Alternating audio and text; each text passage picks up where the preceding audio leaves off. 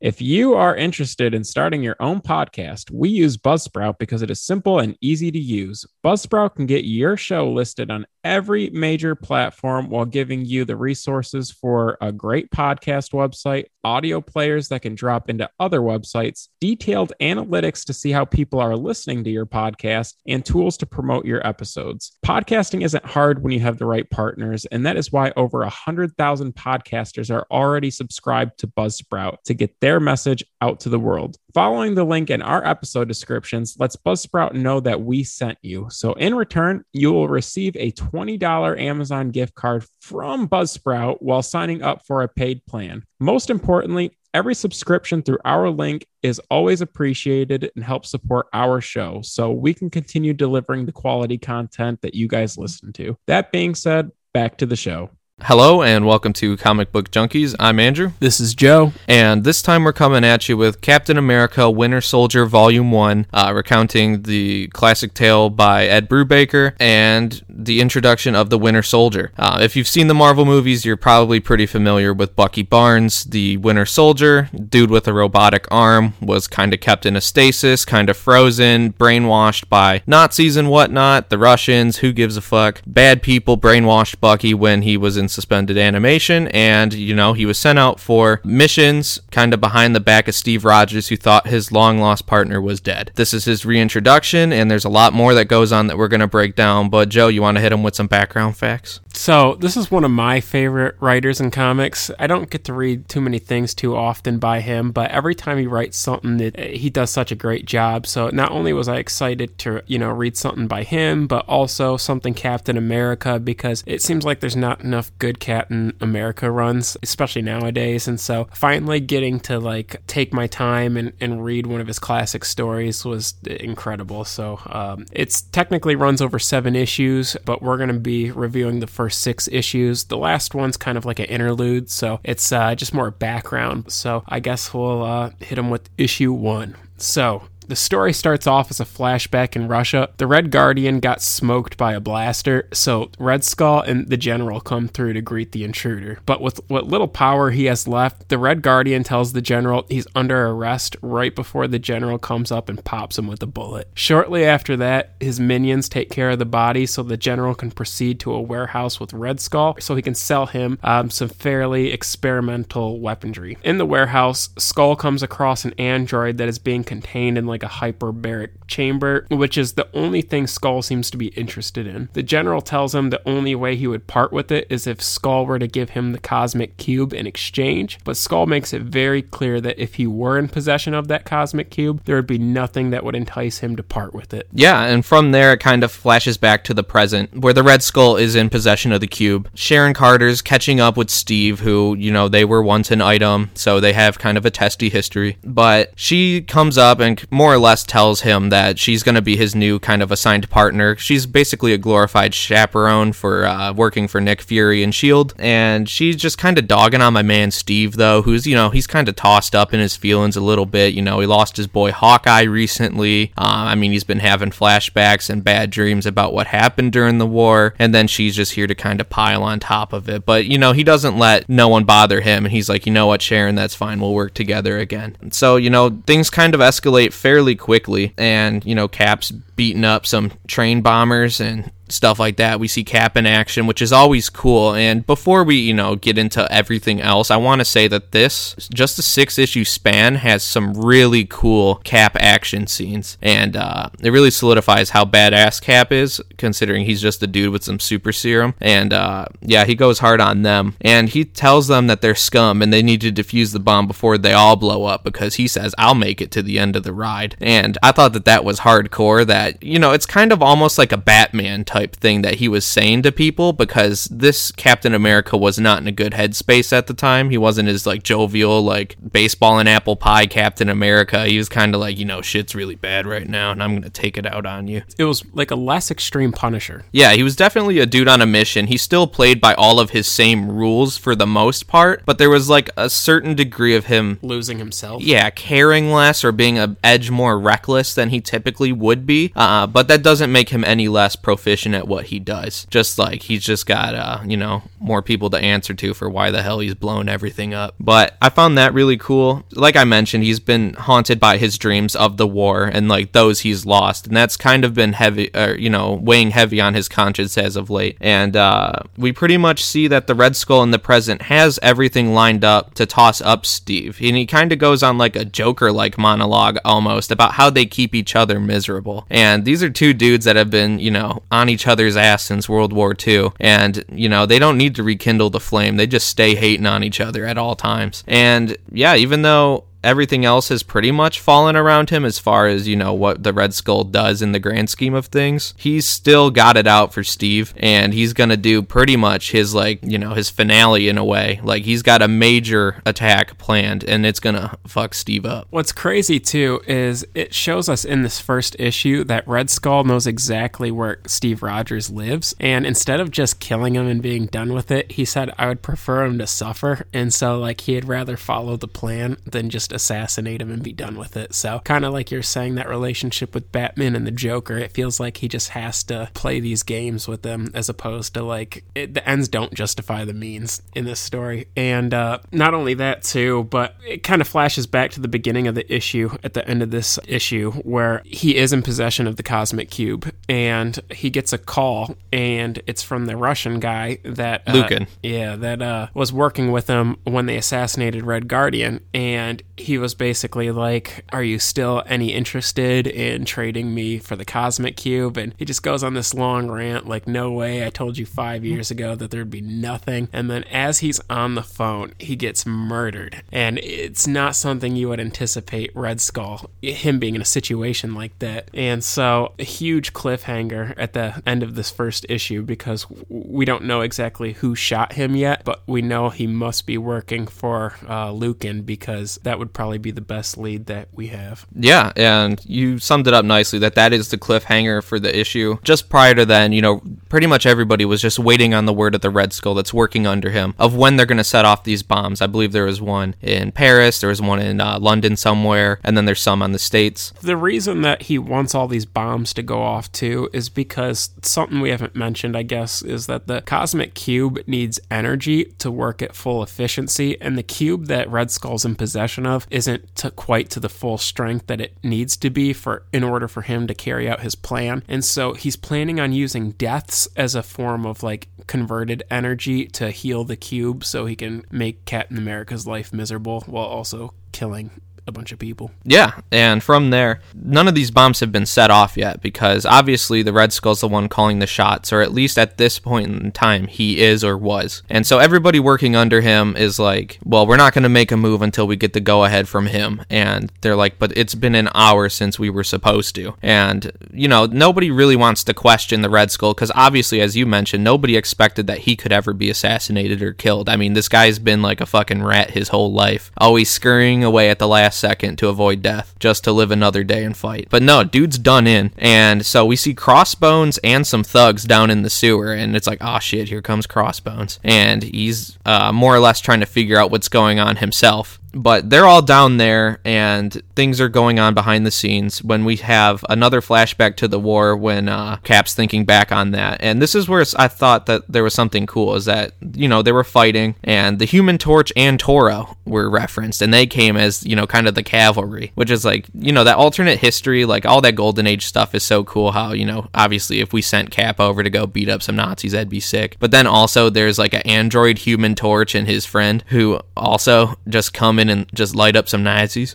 That'd be pretty sick. So I thought that that was cool. That not only you know we don't see like the Jim Hammond Human Torch all that much, and we don't really see Toro ever. So it was cool that there was like a callback to them and you know their golden age counterparts, especially a lot of Invaders references too, which I thought was cool. Those kind of come later on. But yeah, we see kind of false memories in a way, like of Bucky getting shot, but Steve's like that. That's not exactly how I remember it going, and he's you know a lot has happened since he's been kind of in suspended animation or, you know, on ice rather. And so he's like, I've read a lot of dossiers, I've remembered a lot of things, but he, you know, the lines kind of blur of like what's fact and what's fiction. And they called in Cap to investigate the body because only he can come in for a certain level of clearance, and that's to check his DNA, which needs to be disposed of immediately after being taken. And the reason they need to do this is because the body that the Red Skull's been inhabiting for the past little bit here is a clone body of Steve Rogers. So obviously they need Steve's DNA to confirm that this is a Steve Rogers clone. Isn't that cool? That is cool. Like he has like a second body of the dude he hates most, and he's just like, fuck it.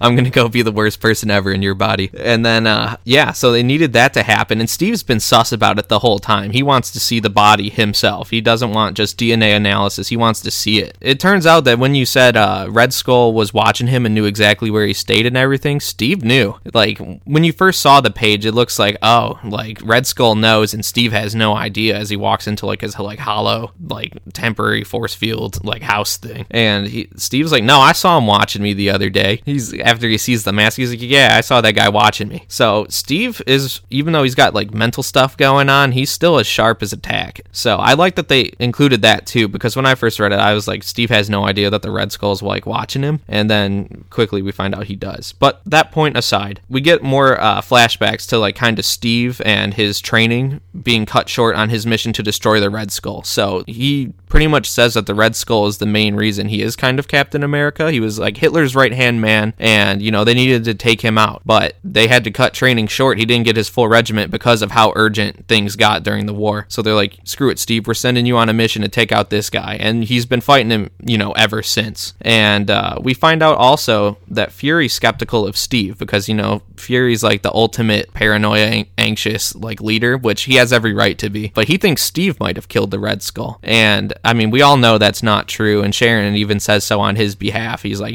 Steve wouldn't do that as much as Steve should and would and needs to.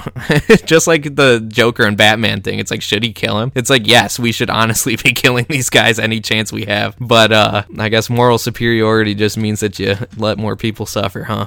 But regardless, Steve's not about everything going on so Steve is kind of you know ready to get on top of things. We kind of flashed over to the other sewer thugs uh, that we mentioned before that were supposed to set off that firebomb, and uh, they're already all tossed up, which you know kind of leads to more questions because obviously if this is like a whole Red Skull thing, one who could take out the Red Skull, and then two who why, who and why are they taking out his thugs? Um, because obviously they have to be not great people either. But you know they start to set off a firebomb. Everyone's starting to find out that the skull had the cube in his his possession, and Crossbones kind of overhears all of that, and he tries to call in the rest of the bombs towards the end of this issue, and that's kind of where it leaves us. The story now moves to like the deserted tunnels in London. And moving forward, we find out that Red Skull is for sure dead, but there's no lead as to who would call in the body, nor do we know who has the cube and the device to help charge it. Catton and his ex get the luxury of taking a night off for the case as they know things are just getting started. But to conclude issue three, a guy at the bar sees France supporting the actions of Captain America, and in a drunken state, he tells the people at the bar that he used to work for the captain. They tell him he doesn't know anything and doesn't know what he's talking about, so he leaves drunk and mad. But before he can get in his truck, he tells a stranger that he looks familiar, and the stranger shoots him dead right outside his truck. So, another cool cliffhanger at the end of issue three.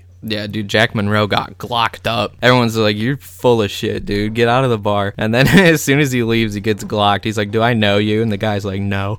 It's like, damn, that's hardcore. Just like a little brief note that issue seven that we talked about, the interlude is more so about giving Jack Monroe some backstory, the former nomad, just in case you wanted to read through it, but it doesn't add necessarily much to the overarching narrative. And from there, we head into issue four. So this kind of pops off with Lukin's in New York plotting like a douche, and he's trying to figure out how he's going to take over more so like an international energy conglomerate and, you know, do stuff like that because obviously, you know, the more power he has, especially multinationally, it's going to be harder to remove him and obvi- yada, yada, yada. So Cap gets sent on a mission to go do his own thing while Fury tells Sharon Carter they found the sniper rifle that killed the Red Skull and it has Monroe's prints on it. And, you know, nobody's like, why would he do that? You know, and they're like, he's kind of a basket case, so, you you know, he could have done it, but everyone kind of has their doubts. But regardless, Sharon gets sent to go find out where Jack Monroe is. Turns out they chipped him through a vaccine, QAnon. Uh, but then, uh, you know, they're starting to look for him through that. But because it's old technology, they can't get an exact pinpoint as to where he is. So, you know, Sharon has to go kind of lurking around Philly or wherever they were at, somewhere in Pennsylvania, I believe. Mm-hmm. And uh, she just has to kind of find him. But while that's going on, Steve's at the Arlington Cemetery at the two replacement Caps graves, uh, Naslund and Mace. They kind of took over uh, while you know Steve was gone. Uh, first one, then the other, and they kind of filled his boots since you know morale would kind of lessen if they found out that Cap was dead or there was no Cap anymore. So they did an adequate job filling his place in the meantime, and Cap respects the hell out of them for that. They always played it as pretty much he would approve. Um, and he even says that they saved President Kennedy before when he was in Senate, so that rules because Hell yeah. But it turns out their graves were defaced, and this whole thing is pretty much done just to disrespect Steve. And, you know, Steve's already going through it, and then you're going to go blatantly disrespect him and his dead friends. So he, he's like pissed as hell, dude. And uh, he has to fight Crossbones, like, right after that and he's having like a fucking aneurysm, dude. Like he's like, I don't know what's going on. He's like trying to dodge punches, but he ain't really doing it because he's having more flashbacks that he can't tell are real or not. And he's like, why am I thinking about this right now? As he's getting beat up, and more or less, he does get beat up by Crossbones, and Crossbones just leaves him there. He's like, nah, this is too easy. Which I don't know why all the villains are just like they're getting too cocky, bro. Like they, he, this guy's beating your ass like hundreds of times, and you finally have him on the ropes and you dip. It's like like, hmm, okay, bro, it's not a good choice, like career wise. But uh, turns out he mentions a Russian, told Crossbones exactly where to find Cap, and Cap, like all groggily beat up, he's like, Russian? As he's laying in the middle of the freeway, and he's like, well, who the hell is that? And, uh,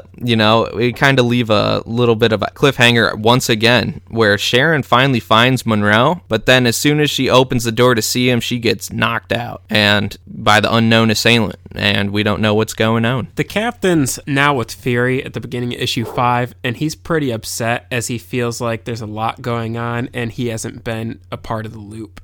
Fury's able to shed some light on the situation because Crossbones mentioned that he was contacted by a Russian. There was a regime of ex Soviet soldiers that fell off the map in the mid 90s, but were led by General Lukin, which is the guy that was working with Red Skull in the beginning of the story. The captain starts reflecting on a time where he worked with a Russian officer who was a pretty brutal dude in order to, to target a small village with the, that the Nazis had control over because they were guarding some kind of mystery weapon. And so the Submariner and Toro are here to help Captain in the dead of winter, which is also really badass because one of them's a fish person and the other's made up of fire. Um, so the winter had to have been brutal, but also because uh, these three characters in particular are the foundation of Marvel Comics, like Berger was saying. It doesn't feel often enough that we get a story with all three of these characters together. So I appreciated the callback to that time in Marvel Comics. But back to the plot, uh, the captain has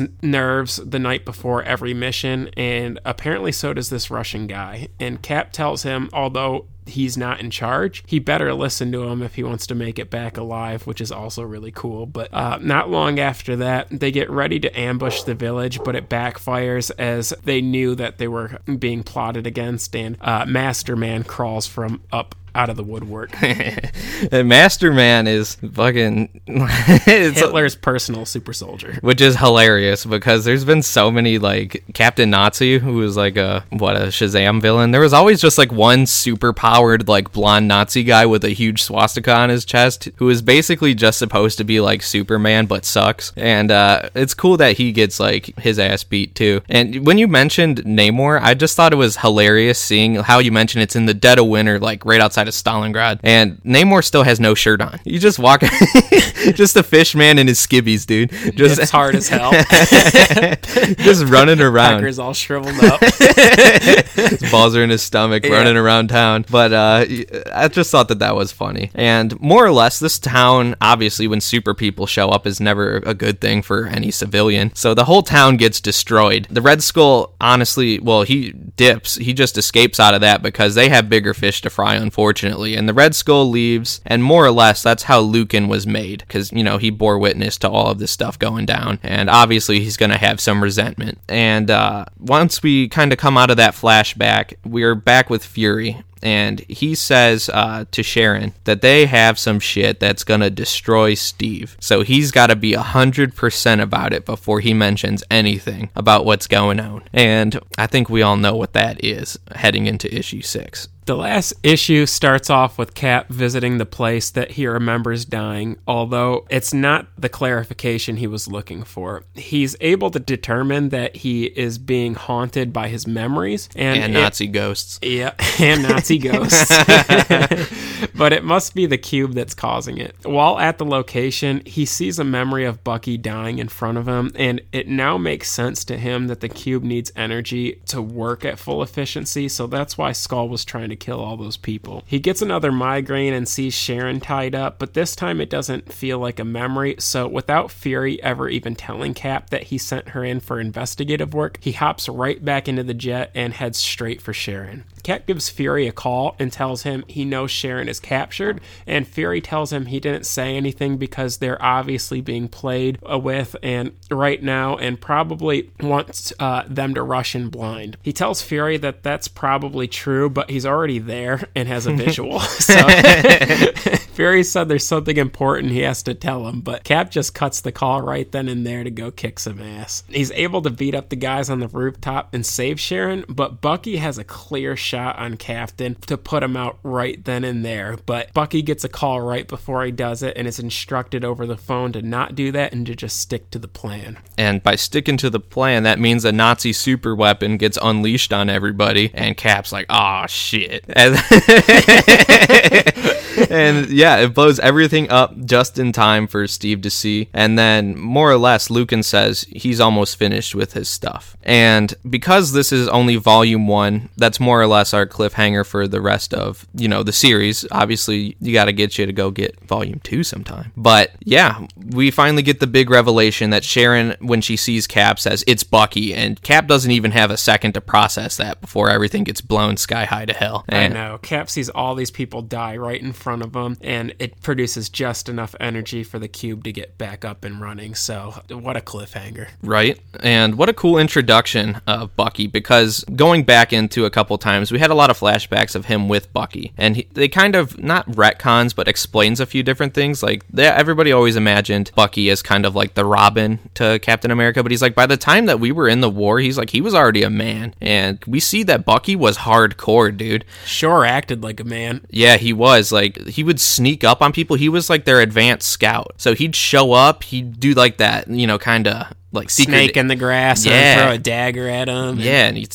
pop up right behind someone and slit their throat. Like he was hardcore. And then uh, Cap finally remembers how Bucky died uh, when they're in the English Channel Island where everything went down and they were tortured. They were getting off on one of these like little planes, but Bucky got stuck to it and it was a booby trap to explode. And Cap let go, but Bucky couldn't, and he got blown to smithereens. Which I don't know how he's must have just been that arm they replaced it or something. But uh, I thought that that was really cool to kind of tie in because Cap couldn't remember, you know, what exactly happened to him. I mean, he never got the, the body back of his best friend and partner. And then it turns out, like, decades later, he's a super soldier and he killed his arch enemy and just blew up a whole city. Yeah, it was that same technology that was in the warehouse in that flashback at the very beginning of the issue that they probably attached to Bucky after he lost his arm. So, what a cool origin story for Bucky. And uh, Cap being one of my favorite heroes of all time, by far the best Captain America story I've ever read. With that said, what are you going to rate it out of 10? I was teetering between a nine and a nine and a half out of ten, to be honest with you. After reading this, it dawned on me that Captain America actually does have a pretty good rogues gallery. All those flashbacks he was having, not only was Red Skull cool, but so was Zemo. Zemo was a terrible man in his memories, and you know, we also got to see Crossbones. So I, I just felt like the writer did such a great job of tapping into his rogues gallery to tell such a good story and the panels were amazing too. The action scenes had little dialogue so it was almost like watching a movie as you were reading it. And so you got all the dialogue in the background in the more still moments and it just felt like it was very strategically done that way. And so i think the pacing was really good and all the dialogue was in the appropriate places. So i felt that they did a great job of taking advantage of the medium in general in regards to the storytelling aspect of it. And so, very fond of the art, the writing, the callback to uh, not only just Marvel Comics in general, but Cap's history in Marvel Comics. And so, super cool issue. And then, after reading this, I'm definitely going to get an issue six of this series. Uh, so, what a cool way to get people reinterested in the Captain. Absolutely. I'm going to go, you know, pretty close to you. I'm going to, I was teetering between a eight and three quarters and a nine uh, because I think this is must read Captain America. So if you're not already a Cap fan, which I mean, who isn't at this point? Uh, the Cap rules. But I would say that this is one of the easier ways to get into the Cap. I mean, it's only a six issue chunk. It's obviously not the full story. If you want to know more about what goes on with the Winter Soldier, you're going to need to read a bit further. But kind of just to uh, wet the beak a little bit and see what it's all about, I'd say this is an excellent jumping on point for somebody who's, you know, not familiar with the Captain or wants to read something awesome for the Captain. Because thinking back to it, there's not that many classic storylines that are just solely Cap. Um, I would argue that this is probably one of the more more influential ones, especially with the strong creative team. Uh, as you mentioned, I love Brubaker's work. I think that Steve Epting was working on this for the art, and the art was great. It was dynamic, kind of felt retro in a way. Um, so you know, when especially during the flashbacks, everything felt like really appropriate. Everything was just awesome. I like the way that all the kind of mysteries were intertwined, the way that the cliffhangers all led into one another, but that wasn't even the focus of the whole issue. The pacing was excellent. They kind of knew what they were doing with their time and with their space in the book, more or less. And yeah, I just, it was a great read for someone who likes the captain. All killer, no filler. If you're into Marvel Comics in general, this is definitely something I'd put on your radar. Very like explosive. Love the energy. Absolutely. Co sign that statement. With that said, you know where to catch us on social media. I'm not going to preach to the choir. Y'all are already faithful. But you know where to rate us. That helps us with the algorithm. But, you know, we're not beggars here. You guys do it if you want. But, uh, you know, CBJ Pod on Insta, CBJ Podcast on Facebook. Feel free to send us a message and whatnot. Let us know what's up, what you like, what you don't like. And, Joe, what do you want to do next time? Let's do a topic, Burger. What do you want to do for topics? Topics sounds good. I have a theory here. I'd say why don't we talk about I mean we've had a like sort of villain centric episode kinda. I say why don't we go into like kind of like haters. You know what I mean? I don't know if you're on board, but I've got some ideas brewing. We could discuss the ultimate haters in comics. So there's plenty of villains and we've talked about a lot of them. We've read about a lot of them. But a lot of them have different reasons for why they do what they do. A lot of them go to different lengths to mess with their hero. Why don't we try and see for ourselves who's the ultimate hater out of all of these. I mean, we literally are going to have uh, Nazis against speedsters, against guys who hate fishmen. You know, there's a lot of people who hate people for different reasons, but who's the ultimate hater of their hero? Challenge accepted. So that's what we'll do next episode, and we look forward to you guys uh, chiming in and listening with us. Thanks for listening, guys. All right.